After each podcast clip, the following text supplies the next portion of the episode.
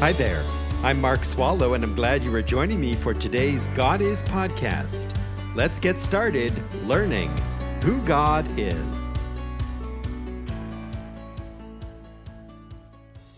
Thank you for joining me today from wherever you are and by however you listen as we meet together coast to coast here in the United States and all the way around the world.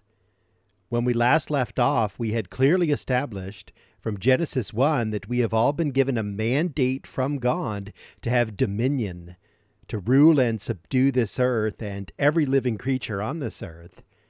We call this the dominion mandate. And the most biblical way to think about our role and our responsibility is that we are stewards of God's creation. God has appointed us as caretakers of all that He has made. In the next chapter of the book of Genesis, Genesis 2, we have a primary biblical example of what stewardship looks like in practice.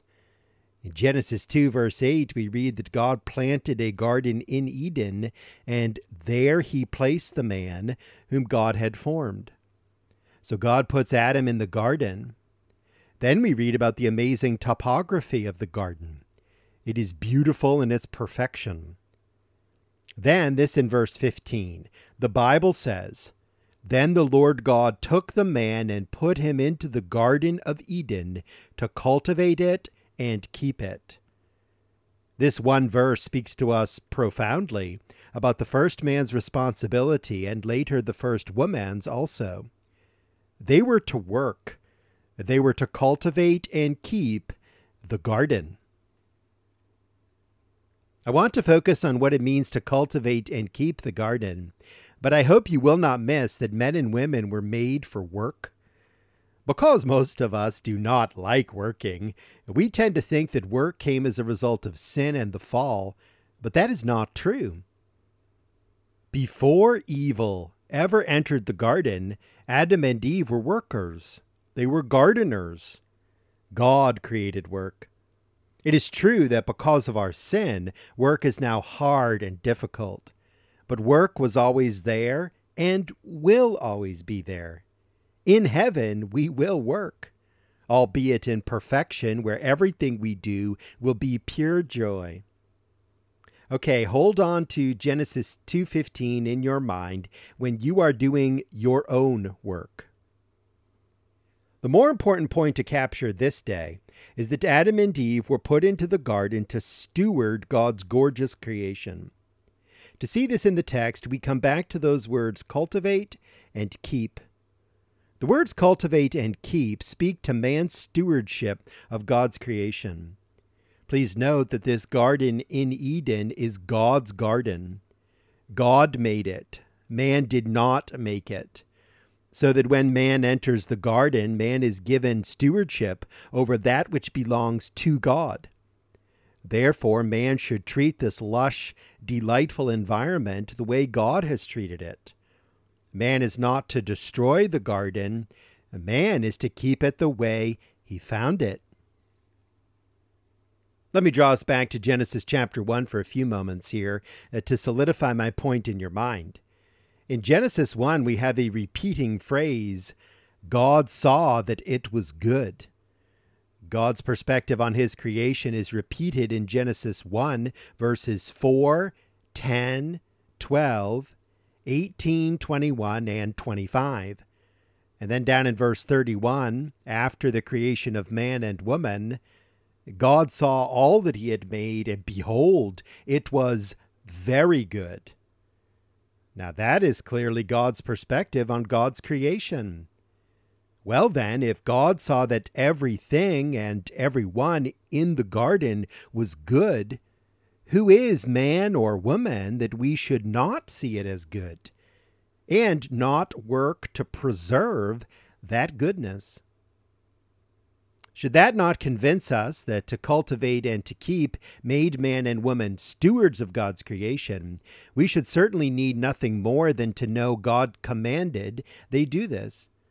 That was God's purpose for putting man in the garden, as verse 15 so clearly states. The implication here is that if man and woman refuse to be stewards, then they are living in disobedience to God. In the words of theologian John Calvin, they should not abuse those things which God requires to be preserved. They should not abuse those things which God requires to be preserved. Remember, we have already said this dominion mandate applies to us today. We are to be stewards of God's creation.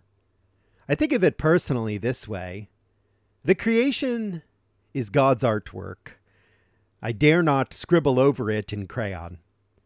If you have a splendid piece of artwork in your home, let's say it's a real beautiful painting, a real gem, then I do not think you want your children to walk over to it one day when you are not paying attention and scribble across the painting in Crayola crayon or marker. Do you? You love your child, God loves us, but you have warned your child to care for the painting, not to destroy it.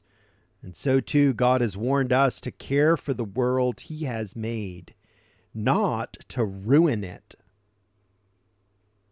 We are to cultivate and to keep the land. This world is God's, but He has put you and me here as stewards of it. We are custodians of the earth. I like what Robert Harbash said. We are to make the world a beautiful mirror of the glory of the Creator. A beautiful mirror of the glory of the Creator. I agree. And so these words, cultivate and keep, really do bring us back to this matter of work. You and I have work to do in our time here on earth, as in jobs, but we also have work to do in the creation itself. Christians definitely ought to care about the environment. By saying this, I am not making a political statement. I am making a biblical statement. According to God, we are stewards of what is His handiwork, and we do not want to ruin it unnecessarily. The reality is that whatever stewardship looks like in practice, it takes some effort, just like tending to this first garden did. Weeds are an awful thing. Where I live, we have some bricks outside, and every time I go walking along there, I have my eyes open for weeds and even grass growing up through the cracks in the bricks. Sometimes I set aside time and bend down there to yank them out with my hands. After spending significant time on this, it is always frustrating to come along a few days later and see the weeds and grass has sprouted back up again. Ugh, I have to bend down and go through my process all over again. It is a never ending battle. Near my bricks, there are some plants and flowers we like to grow, and it is amazing how the weeds spring up there near the roots of what we are growing. And again, I have to get down on my hands and knees and weed out that which will kill and destroy what I am hoping will blossom. Well, likewise, cultivating and keeping a whole garden is not easy work. I believe Adam and Eve spend much of their days doing it. For them, still in perfection, this was a joy and a pleasure. For us, post fall and dealing with pain that we get from tending our gardens, this is not always a joy. But the type or the kind of work is the same. I am sure the Spirit of God will speak to you about what you can do to cultivate and keep His creation and to be a good steward of what He has given you.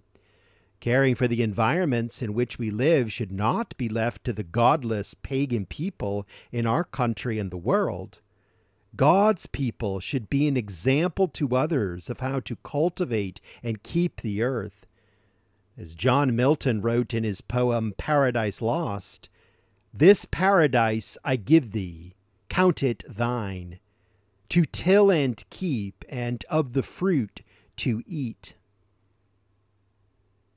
What we have been saying as we study Genesis 1 and 2 is crucial for us in establishing our foundation, our biblical worldview, in answering critics of Christianity who very often assume we do not care at all about the environment.